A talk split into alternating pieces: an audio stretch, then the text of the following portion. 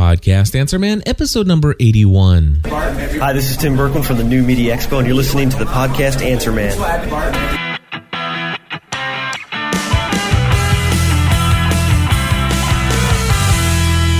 Hey everybody, Cliff Ravenscraft here. Welcome back to the Podcast Answer Man. Today I'm going to be bringing you an interview that I did recently with Tim Bourquin, who is co-host with his brother Emil on a weekly podcast devoted to the business side of audio and video new media.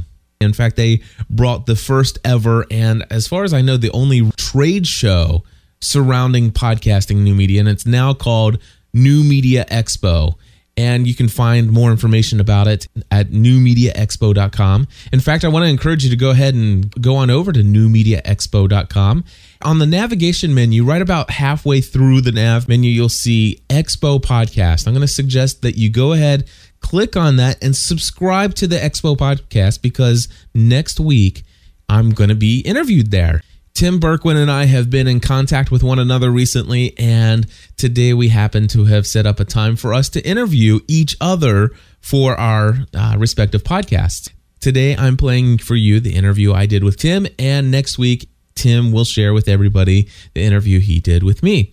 Getting the name out of the Podcast Answer Man and G S P N dot T V, and also helping to further enlighten people on the fact that, you know, advertising isn't the only method of earning income from your podcast, that, that there is this other viable model of providing premium content.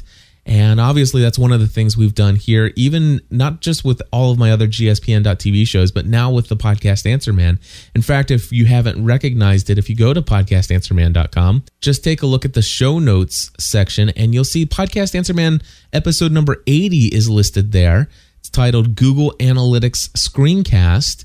And there's all the information there, but it's not available on the free feed. For those of you who are Plus members, thank you for uh, being a Plus member, and you have already had the opportunity to view the, the screencast tutorial. And so I encourage you to become a Plus member. One of the things that I promised you guys is that now that I'm doing this in the premium content realm, I am going to make a, a more concerted effort to be here more consistently and actually even provide more content than I ever have before. One of the things that I've promised is that for those of you who subscribe to the free feed, you're going to get a minimum of two free episodes every single month of the Podcast Answer Man. But for those of you who are Plus members and are subscribed to the Podcast Answer Man Plus feed, you're going to get a minimum of four episodes per month. But I actually have intentions of recording many more than that. More about that later. First, what I want to do in this episode is just share with you the interview that I did with Tim. He's a great guy. Really enjoyed the conversation I had with him. You'll get to hear the conversation where I interviewed him right now.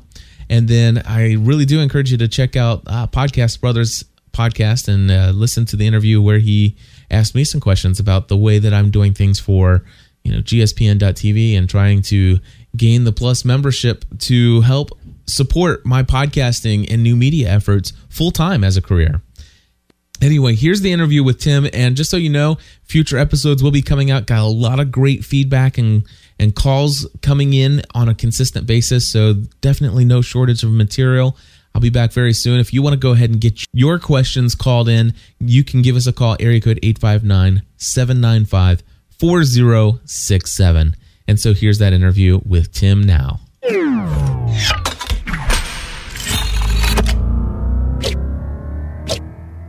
I am speaking right now with Tim Bourquin, one half of the Podcast Brothers, the creator of the now famous Podcast New Media Expo, Podcast and Portable Media Expo, and now the New Media Expo. Is there? Now, I know you're getting ready to announce some great, wonderful things in your next episode of Podcast Brothers. Mm-hmm. Can you tell me, is there going to be a new name of the expo next year? No, it's going to be New Media Expo still. All right. See, um, breaking news here. It's staying the same. For the first time ever, it'll be the same thing. That's awesome. So, so Tim, I want to thank you for coming on to the Podcast Answer Man. Sure. Thanks for having me. I appreciate it. You know, everything I do is kind of unscripted, and so I have no idea what I'm going to ask you ahead of time. This New Media Expo has been amazing it, from the very get-go, and, and I know you guys, you started out in Ontario, California. How did the, you guys have done expos before the podcast expos, right? Right, yeah. We were in the trade show business even before we started doing podcasts ourselves. What kind of trade shows? Mostly financial. The very first trade show I started was for online traders because I was an online trader myself using E-Trade, Ameritrade, those kinds of, of places to trade online back before day trading was really even a term or got to be real hot where, you're, you know, everybody back in ninety-nine and two thousand at the top of the dot-com rush, you know, everybody had a stock tip for you. And I went out to try and find other traders, like a lot of people try and find other podcasters to talk to about how to how to do their craft. And I, was, I, I wanted to go out and meet other traders because sitting at home trading all day, um, I didn't get a chance to interact a lot outside of chat rooms. So I couldn't find one. So kind of called a friend of a friend and got into started started a show on our own, and that's that's how we kind of went. Very cool. Now, obviously, you you and your brother um, are doing the now you're in charge of this New Media Expo. Now, were you a podcaster? I was. We started a sh- uh, show called Endurance Radio back then. It was a, um, a, a podcast for mountain bikers, although we didn't call it a podcast because I didn't know what podcasting was. This was back in two thousand four, and um, it was really interesting the way I got into it. We were doing streaming media. I was using Windows Media Player and Real Player, and they were streaming the interviews that I was doing with these mountain bikers and triathletes.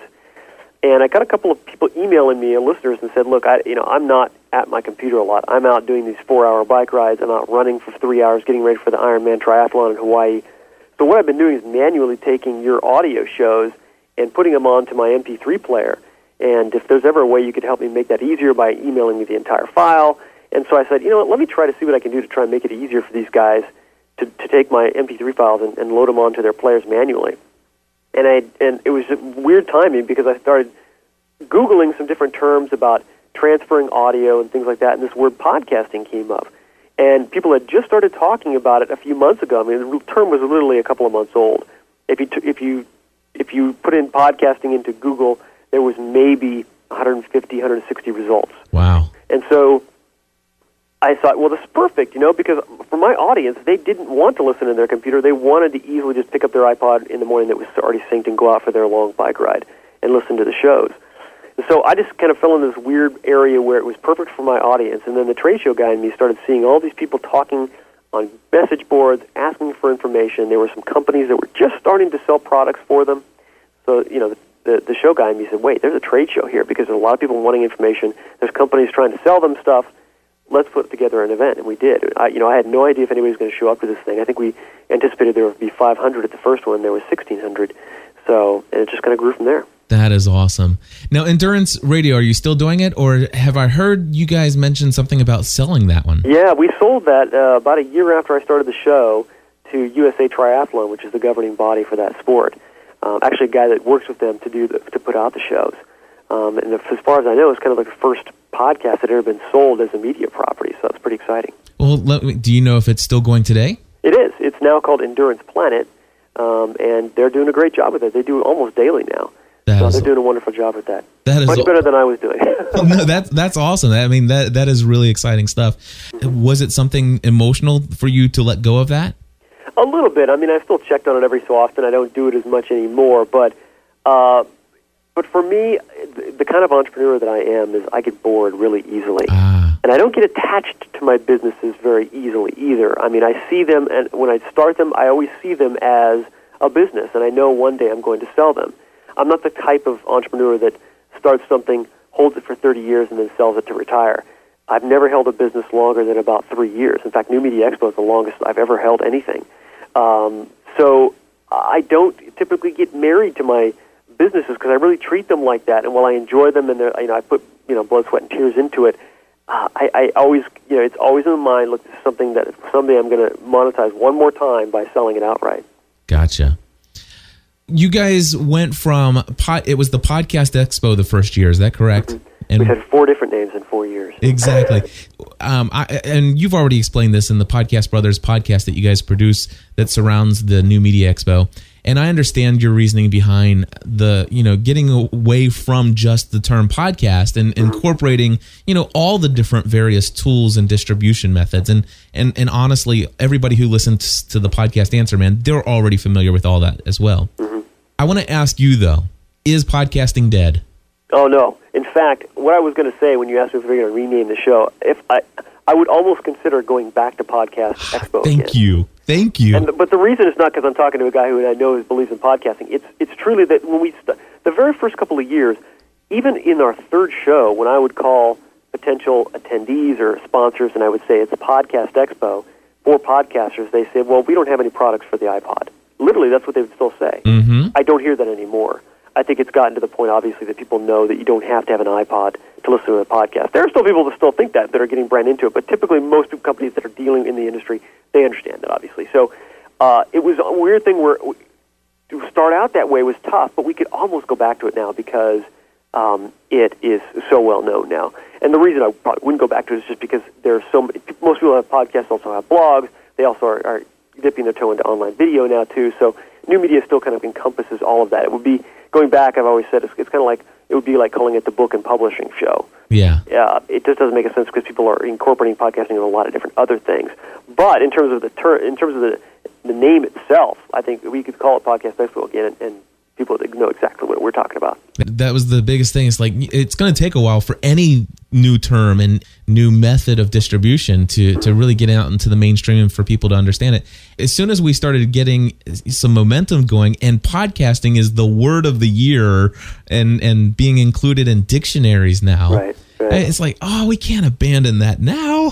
You know, and I, but I still hear there's still some confusion. There's I don't know. Oh, yeah. We haven't got it because even just yesterday, I heard on E S P N, they E S P N's been really, they use the term a lot, podcast, and they have a, a pod center. Um, and even E S P N, one of the D Js the other day said, you know, if you missed our show, you can podcast it at blah, blah, blah. Well, when I hear podcast it, I think of the act of actually recording a show like we're doing now, mm-hmm. not listening to it. But for them, podcasting it means the act of getting it, getting the show and listening to it as listeners. So there's still some, you know, kind of gray area there in terms of the term. But it look, it's here to stay, and... and I don't. I haven't heard anybody arguing that we should try to change the name in a while, which is, I think, is a good thing. As far as the distribution method, do you see more and more corporations, companies now embracing the the distribution mes- method of communicating with their their either their clients, their customers, fans, whatever? Are you seeing more and more people adopt the technology of podcasting? Still, yeah, still, still. I mean, you still see people saying, "Come take take, take a look at our podcast," and I'll go to that site, and there's no R S S feed for it, which. To me, doesn't that means it's just online audio at that mm-hmm. point? So, but yes, I mean the fact that they're they're trying it and more and more people doesn't mean they're always doing a great job of it.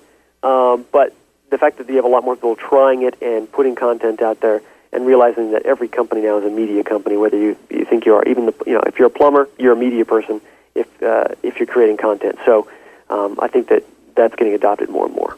You getting into podcasting with Endurance Radio, was that more? Were you, were you into? Were you very extremely passionate about endurance running? About or, mountain biking at that point, yeah. The technology of podcasting was just more of a tool to get your, your method out. Right. I, I didn't realize at the time that it was um, it, uh, that it was actually defining the content. You know, it, it almost does now. When somebody says it's a podcast, you have a kind of a preconceived notion of what that content is. For me, it was just a way to get it, make it easier for my listeners to get the content. Um, You know, whether, you know, some people, if you put a, a P D F in an R S S feed or you put any type of multimedia, uh, I guess it could be considered a podcast. But for me, it was just, let's make it easier for these guys to, as possible to, to get the content so we have more listeners. For me, when I the real initial draw of of podcasting was, well, it goes back to when I was a kid and I first got my very first Citizens Band radio. Like, oh, wow, I can be here every Monday night from this time to this time. I'm taking over Channel fourteen. You know, and, and so it was always, I, I've always had that passion and that drive to to let my voice be heard and to share what's going on and, and interact with people. Was there any of that involved in your desire? A little bit. I mean, I, I always I just thought it was fun to interview people. That's all the podcasts I've ever done have been interviews, um, except for Podcast Brothers, which I do with my brother Emil, which is still kind of like we're interviewing each other. There, I enjoy doing it. But I, I didn't have that. Like a lot of people got into it because they just wanted to be, a, you know, D J. Really, is what you know. Instead of they're an accountant, but they rather if they had their brothers, they would have gone into being a D J. For me, again, it was you know maybe I'm the capitalist pig, but it was about making money for me. Mm-hmm. It was about getting sponsors and, and creating media that I could monetize. So while I enjoyed doing it, uh, kind of that bringing out the closet D J in myself was not really the, the main reason why I went into it. Now, a lot of people were really opposed to making money from the very beginning of podcasting. It, when when when it's really started to come into its own, it seemed like the there were people that's like, listen, we're not into this to make money. Let's not mess this up. Let's not make the ma- same mistakes as the mass media, right. and, and all that stuff. And I know you guys dealt a lot with that. And and today we see some of those people who are very much opposed to monetization, who are now doing hour and a half shows with thirteen minutes of of uh, of advertising. Right, right. Well, and, and it's not the people that I, I can see. You know, we're following the same path that the internet did too. I'm sure when people started the first commercial website that was actually selling something, uh, you know, I can imagine the chatter that went on on the, on the bulletin boards about how this was. You know, the internet was done now. We're ruined. It's over. But that comes from the. You have to come from that from the perspective that by just by inserting any sort of commercial message that it ruins the content, and I've never thought that. I've always thought if you can supple- if you can make money with the content, that means you're going to get even more of the great stuff you've already been listening to. So for me, it's, it was never about the fact that making money with it was going to ruin it somehow. I just knew that unless you're going to make money with it, you're going to have a whole lot less content, and a whole lot less people are going to, going to be doing it. Because sure, you can be passionate about something and just do it because you enjoy doing it, and that's great, but you know, if the choices are that much more because people can make a little money with it, then I think that's a great thing. I think so as well. Just one more question, and it, it does go back to the New Media Expo. The first couple of years you had it in Ontario, California, mm-hmm. and a, in a town that did not have a, a lot of distractions from everybody I listened to and talked to.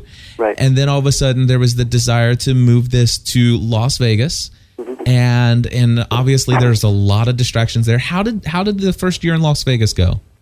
It, you know, it went well. Uh, there were people that I think that missed Ontario, and you know, I'll tell you that I missed Ontario too from certain aspects of it because it's a lot easier to manage an event where we basically take over the entire convention center for a weekend and the hotels around it.